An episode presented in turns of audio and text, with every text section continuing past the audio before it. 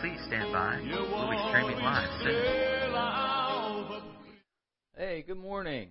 It's good to be here with you on a Monday morning studying the Word of God. And if you've been tracking with us over the past uh, several weeks, we've been working through the book of James.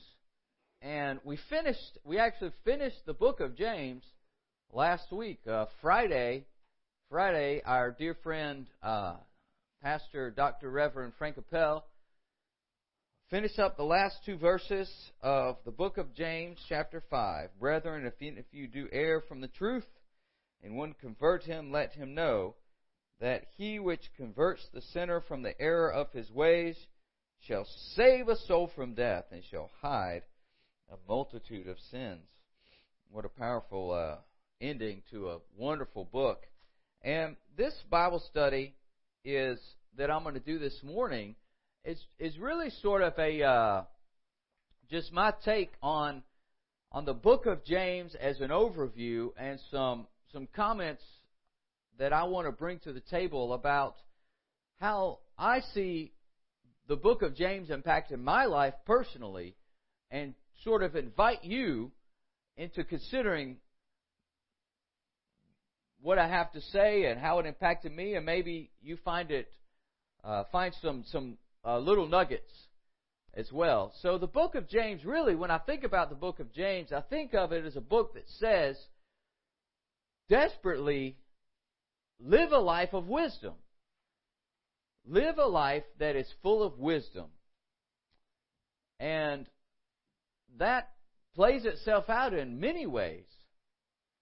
You know, the James is an Old Testament guy. He was a Jewish guy, brother of Jesus, half brother of Jesus, and and uh, so he's an Old Testament guy. And when I when I you can't read the book of James without thinking about the book of Proverbs, right? I mean, the book of Proverbs is is the book. It's the it's uh, it's the book about wisdom. The first nine chapters out of the book of Proverbs is just all about it, saying saying that wisdom is is something that we should we should be going after desperately. For instance, let's look at Proverbs 4 7. Okay? And this is just one. Uh, this is just one uh, out of several verses we could do. We'll do a few more. Proverbs 4 7. Wisdom is the principal thing. Wisdom is the principal thing. Meaning, the number one, the most important. Wisdom is the principal thing. Therefore, get wisdom. And with all you're getting, get understanding. In other words, at whatever cost, the NIV says, though it cost all you have. Though it cost all you have, get wisdom. Get it. Go after it. You need it. Of course, what kind of wisdom? Well, not earthly wisdom, right? And that's what James is saying. Okay? As we saw in, in James 3, it says, uh, 3.13, going back to some verses we did uh, earlier in James, who is a wise man and endued with knowledge among you? Let him show out of good conversation his works with meekness and wisdom. But if you have bitter envy and strife in your hearts, glory not and lie not against the truth. This wisdom descends not from above, but is earthly, sensual, devilish. For where envying and strife is, there is confusion in every evil work. But the wisdom that is from above is first pure, then peaceable, gentle, and easy to be entreated, full of mercy and good fruits, without partiality and without hypocrisy. So, the type of wisdom we're to go after is the wisdom from God, not earthly wisdom. Okay, let's look at some other. Uh, let's look at some other. Let's see. I had one here, and I want to I want to find it for you again, where it talks about the value of getting wisdom. Here we go. Proverbs. Proverbs. Uh, let me see where to start here. Let's go Proverbs 120. Wisdom cries without. She utters her voice in the street. She cries in the chief place of concourse, in the openings of the gates. In the city she utters her words, saying, How long, you simple ones, will you love simplicity? And the scorners delight in their scorning, and fools hate knowledge. Turn you at my reproof. Behold, I will pour out my spirit unto you. I will make known my words unto you, because I have called, and you refused. I have stretched out my hand, and no man regarded.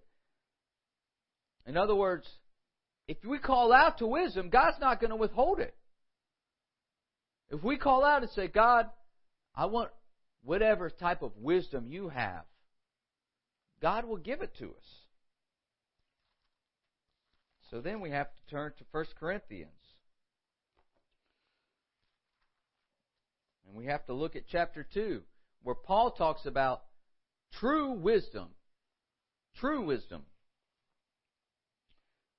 So I'm, I'm doing a lot of scriptures here to sort of do the setup, but the Word of God is powerful, so I want to read some, some other of the classic passages that talk about wisdom and the value of it. Really just to sort of encourage you that uh, this is a good thing. And I, brethren, when I came to you, chapter 2, verse 1 of 1 Corinthians, and I, brethren, when I came to you, came not with excellency of speech or of wisdom, declaring unto you the testimony of God. For I determined not to know anything among you save Jesus Christ and Him crucified. And I was with you in weakness and in fear and in much trembling, and my speech and my preaching was not with enticing words of man's wisdom, but in demonstration of the Spirit and of power, that your faith not stand in the wisdom of men, but in the power of God.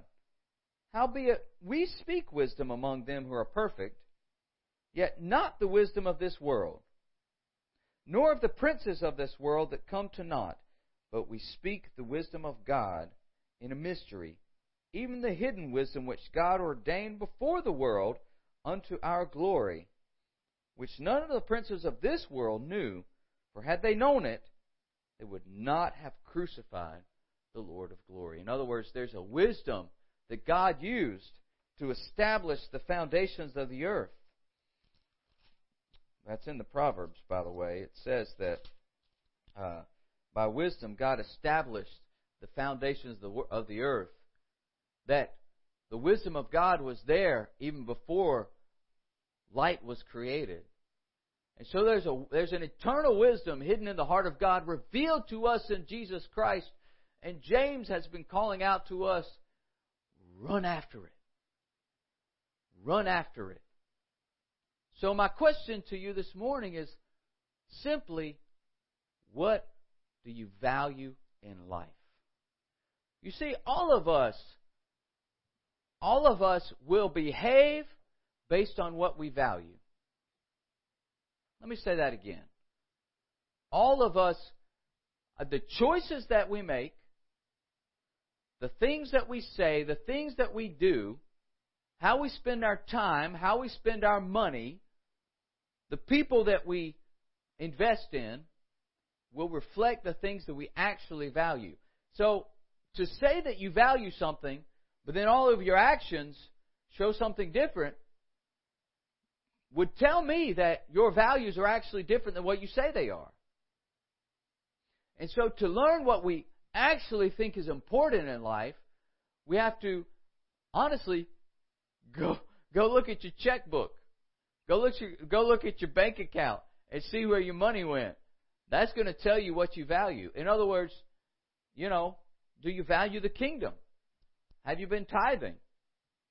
Have you been wasting money on things that have nothing to do with taking care of your family or or serving the Lord or you know what are you spending your money on? What are you spending your time on? Go look at your calendar.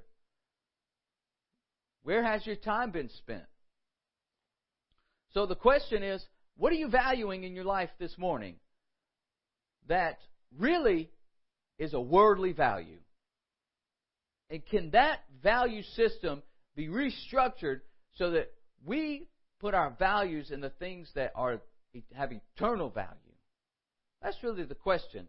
Now, who was the who was the person that the Bible says no one compared to him in wisdom? Who was it? It was Solomon, right? Solomon. The famous story where Solomon, God says, I'll give you whatever you ask for, right? He could have asked for anything. Well, he asked for wisdom. God said, Oh, wow, that's pretty good. Because you asked for wisdom, I'll give you wisdom. And also, because you asked for wisdom, that wisdom is going to enable you to have an, a, a massive kingdom, have all kinds of riches, and it's it's going to be a wonderful thing. You, you're going to be blessed because you asked for wisdom. You didn't ask for gold and this and that and this and that. You asked for wisdom. So, so Solomon was blessed, right? He had wisdom. But Solomon had a flaw. Anybody know what it was? Solomon had a flaw. Solomon's hearted heart was divided. Okay? Solomon's heart, even though he asked the Lord for wisdom, uh, his heart was divided. Let me say that. He was the wisest person in the Bible, but his heart was divided. So even though he had wisdom, his heart was split. Okay, King David, now listen, King David didn't have the wisdom of his son Solomon, but his heart wasn't split. Was David perfect? No, he had some horrible sins. Lord have mercy. Bathsheba, the, the census, which ended up in the destruction of 70,000 Israelites. I mean, have you ever had a sin where 70,000 people died because of it? I couldn't imagine the weight of guilt that he felt for that. You know? When Nathan the prophet came to him and, and, and convicted him that what he did to Uriah was just horrible. Man. And then his and then he fasts for a week praying that his son wouldn't die, but God takes his son. Whew, man, he but, so he had some sins, had some bad ones, but his heart was not divided. Okay, and because his heart wasn't divided, God honored David and said, Your throne will last forever. Okay, but what happens to Solomon? Let's see. Chapter 11. But King Solomon loved many strange women. Now look, come on, this is not misogynistic here. Okay? The problem is not the women. The problem was that the women worshiped false gods. Okay, we're going to see that. So I'm going to say that right off. All right, just come on now. Y'all don't don't go down there. All right. Together with the daughter of Pharaoh, women of the Moabites, Ammonites, Edomites, Zidonians, and Hittites. Okay, so you had a bunch of ites plus the Zidonians. And of the nations concerning which the Lord said to the children of Israel, You shall not go into them, neither shall they come in unto you, for surely they shall turn away your heart, your heart, after their gods. Solomon clave unto these in love, and he had seven hundred wives, princesses, and three hundred concubines, and his wives turned away his heart. It's, it's not that the, the, the women themselves were the problem, it's that it caused his heart to turn away cause his heart to turn away. So anything of this world can cause your heart to turn away, you know, and so uh, for men, you know, women that are worldly women, for women, worldly men, money, reputation, wanting to be beautiful, wanting to be the most popular, uh, all kinds of things, right? Can turn our hearts away. Okay? So, what I want to say is that even though wisdom is something that we have got to be running after it, getting wisdom is not the same as having a heart that's fully devoted to God. Okay? So having all the wisdom of God isn't the same as having a heart that's fully devoted to God. They're two different things. And we can't get confused to think that if we go and we get all the wisdom of God, then you know, we're good. Oh, our heart has got to be fully committed to God 100%. And wisdom will bless your life, and wisdom will give you the ability to, to navigate this life with grace and with uh, purpose, and will, I mean, just read Proverbs. It, it'll save you from all kinds of, of things. But having our heart fully devoted to God is a different thing. And so Solomon's heart ended up being divided. For it came to pass, verse 4, when Solomon was old, that his wives turned away his heart after other gods, and his heart was not perfect with the Lord his God, as was the heart of David his father. So notice that even though David had sins, his heart was 100% towards God. He messed it up big time. I mean, but man, he would come and fall and he would repent and he'd ask God to forgive him and he would take the punishment. Whatever the consequence was, he would weather it and say, I'm still following you, God. For Solomon went after the Ashtaroth, the goddess of the Zidonians, and after Milcom, the abomination of the Edomite, Ammonites. And Solomon did evil in the sight of the Lord and went not fully after the Lord, as did David his father. Then did Solomon build a high place for Chemosh, the abomination of Moab, and the hill that is before Jerusalem, and for Molech, the abomination of the children of Ammon. And likewise did he for all his strange wives, which burnt incense and sacrificed unto their gods.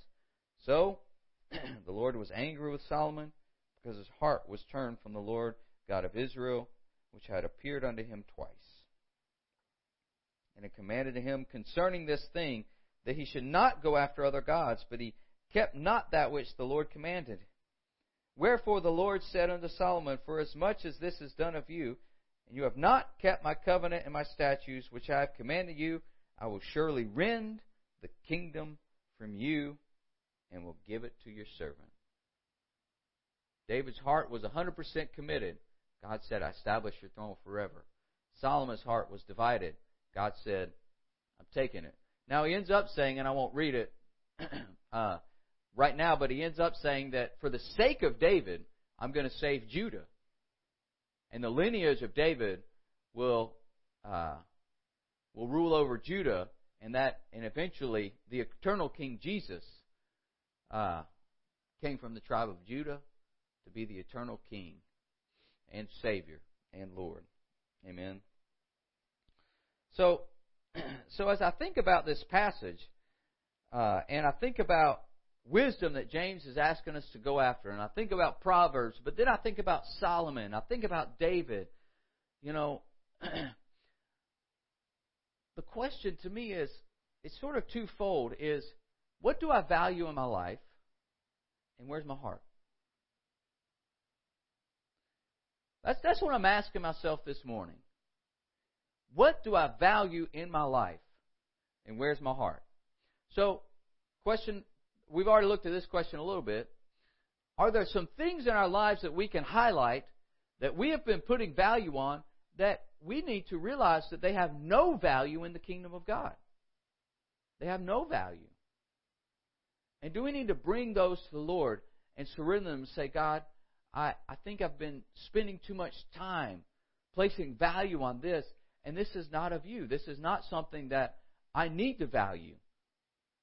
I need to I need to reorient my priorities in my life and I need to put value on some other things.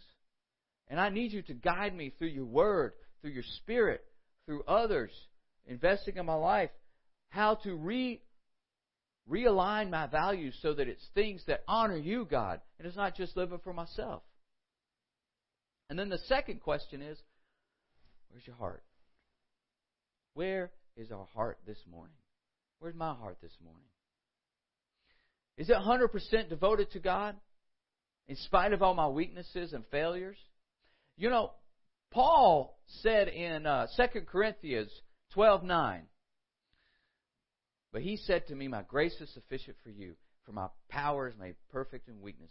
Therefore, I will boast all the more gladly in my weaknesses, so that Christ's power may rest on me. It's not whether we have weaknesses or failings like Paul or David or any others. Do we bring our weaknesses before God and say, God, I know I'm imperfect. I know I have things that you're trying to work on me about. But I'm 100% committed to you, God. I, I want whatever you have for my life. And God, I know that in probably many ways I'm oblivious to my own sins and there's probably things I don't I'm not even aware of that you have to do something for me. One of my favorite passages that came out of our uh, study on Leviticus is out of Leviticus chapter 4. I've quoted this before. Verses 1 and 2. The Lord spoke to Moses, saying, Speak unto the children of Israel, saying, If a soul shall sin through ignorance against any of the commandments of the Lord concerning things which ought not to be done. Okay, and then it talks about the sin offering. And I'm just, you know, God is so good. Because he said to Moses, Look, they're going to do a bunch of sinning and they don't even know they're going to be doing it. you know, if the soul, if somebody sins out of ignorance, in other words, they, they just living life and they just they're just sinning a bunch of sins and they don't even know they're doing it.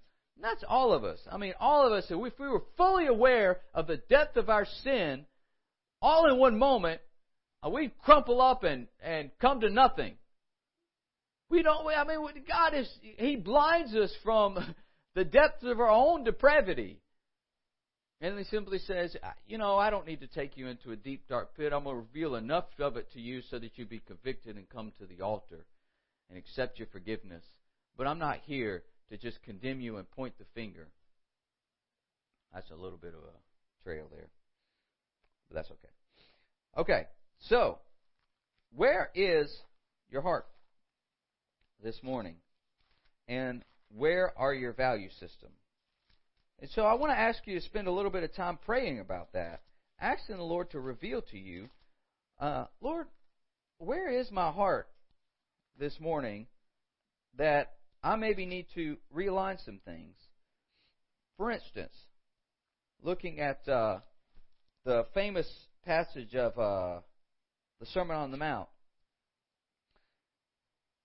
Matthew six nineteen, lay not up for yourselves treasures upon earth, where moth and rust does corrupt, and where thieves break through and steal. But lay up for yourselves treasure in heaven, where neither moth nor rust does corrupt, and where thieves do not break through. For where your treasure is, there will your heart be also. For where your treasure is, there will your heart be also. Verse 25, Therefore I say unto you, take no thought for your life, what shall, what shall, what you shall eat or what you shall drink, nor yet for your body what you shall put on. Is not life more than meat, and the body than raiment? Then he goes on later and says, and yet, uh, where is it? Take no thought, saying, yeah, he repeats himself. Then he said, where's the, where's the kicker verse? Ah, here it is, verse 33. But seek you first the kingdom of God and his righteousness, and all these things shall be added unto you. Take therefore no thought for the morrow, for the morrow shall take thought for the things itself. Sufficient unto the day is the evil thereof. In other words, we have enough going on. You can't add a single day to your life. You can't add a single moment. All of your days are in the hands of God. So commit your way to the to God and he will take care of you. He will provide for you. So, where's your heart? Is your heart set on I've got to secure my future? So you have a divided heart. You serve the Lord, but on your, in your own strength you're you know keeping here, here, here, here because it's in your power to secure your future. And you're just worried about your future. And you're worried about your retirement account and you're, you're, you're constantly looking at it, thinking to yourself that, man, maybe that's not enough. Inflation's going up. I need more. Ooh, that's a trap right there. That is a trap. Be careful not to give into that trap. Because the Lord wants your whole heart. The Lord wants your whole heart. So let me pray for us this morning as we wrap up the last five minutes. And ask you in verse 7 of James 4 Submit yourselves therefore to God. Resist the devil, and he will flee from you. Draw near unto God, and he will draw near to you. Cleanse your hands, you sinners, and purify your hearts, you double minded. be afflicted and mourn and weep. Let your laughter be turned to mourning and your joy to heaviness. Humble yourselves in the sight of the Lord, and he shall lift you up. And he shall lift you up. You know, that's the life of faith. It's difficult sometimes because everything in the world is anti faith. Everything of this world is just anti faith in God. Jesus said, if, if you follow me, the world's going to hate you. What do you do with that? you know? Well, at least you let us know ahead of time. so don't act so surprised when you stand for Jesus and the world comes at you and tries to throw everything at you and divide your heart and try to put doubt and fear. Submit yourselves to God. Humble yourselves before the Lord. Draw near to God, and He will draw near to, to you. Resist the devil, and he will flee. Humble yourself, and He will lift you up. That's a promise. That's a promise out of the Word of God that if you humble yourself before Him and you take everything that's in your life and you put it before Him and say, God, I just confess to you, that in some ways my heart has been divided. It's been divided here, it's been divided there, it's been divided over here, and I have not fully devoted myself to you yet. God's not going to just stand there and condemn you. The Lord is going to lift you up. Why? Because you're humbling yourself before Him. You're humbling yourself before Him. There's a beautiful passage of Scripture in Ezekiel. I think it's Ezekiel 3 or 4. God tells Ezekiel to do one of these symbols of uh, the coming judgment.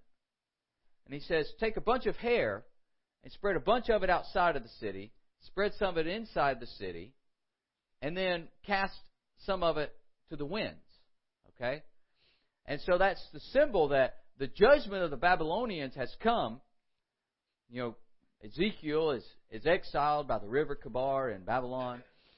And, uh, and so, you know, the Lord says to Ezekiel, you got to prophesy to my people. And so he does these symbols. And that's one of them is the hair.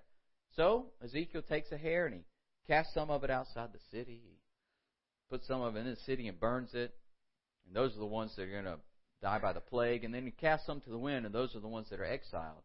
But then he tells Ezekiel, take a few of the hairs and wrap them up in the folds of your garment and hide them there.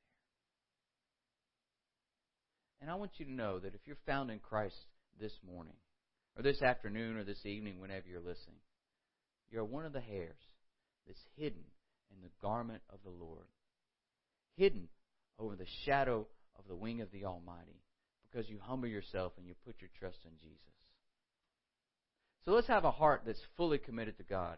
Let's thank the Lord that He's hidden us inside of the folds of His garment, like one of those little hairs that Ezekiel put there, to show that those who are hidden in Jesus, it's a prophecy, those who are hidden in Jesus are saved by the Almighty. Their sins are covered and forgiven. Why would we not completely cast ourselves upon a God like that? I hope you were encouraged this morning. Let me pray for you before we go, and we'll see you again tomorrow morning. God bless us today. Thank you for your conviction because it comes not to harm us, but to bring us into a fuller understanding of your grace, a fully a fuller understanding of the abundant life because anything that we go after in this world that divides our heart or puts value in something that's not from you, God, it actually is a diminished life from what you have in your heart for us. So, God, we come to you this morning, this afternoon, this evening, whatever time it is, saying that, God, we want you to speak into our lives so that we can be a blessing to our family, so we can be a blessing to our communities, so that we don't live for self, but we humble ourselves and we see you exalt us. And so, God, have mercy upon us. Forgive our sins. Have your grace upon our lives, we pray in Jesus' name. Amen. Hey, thanks for joining us and we will see you for another Bible study next time. Have a great day.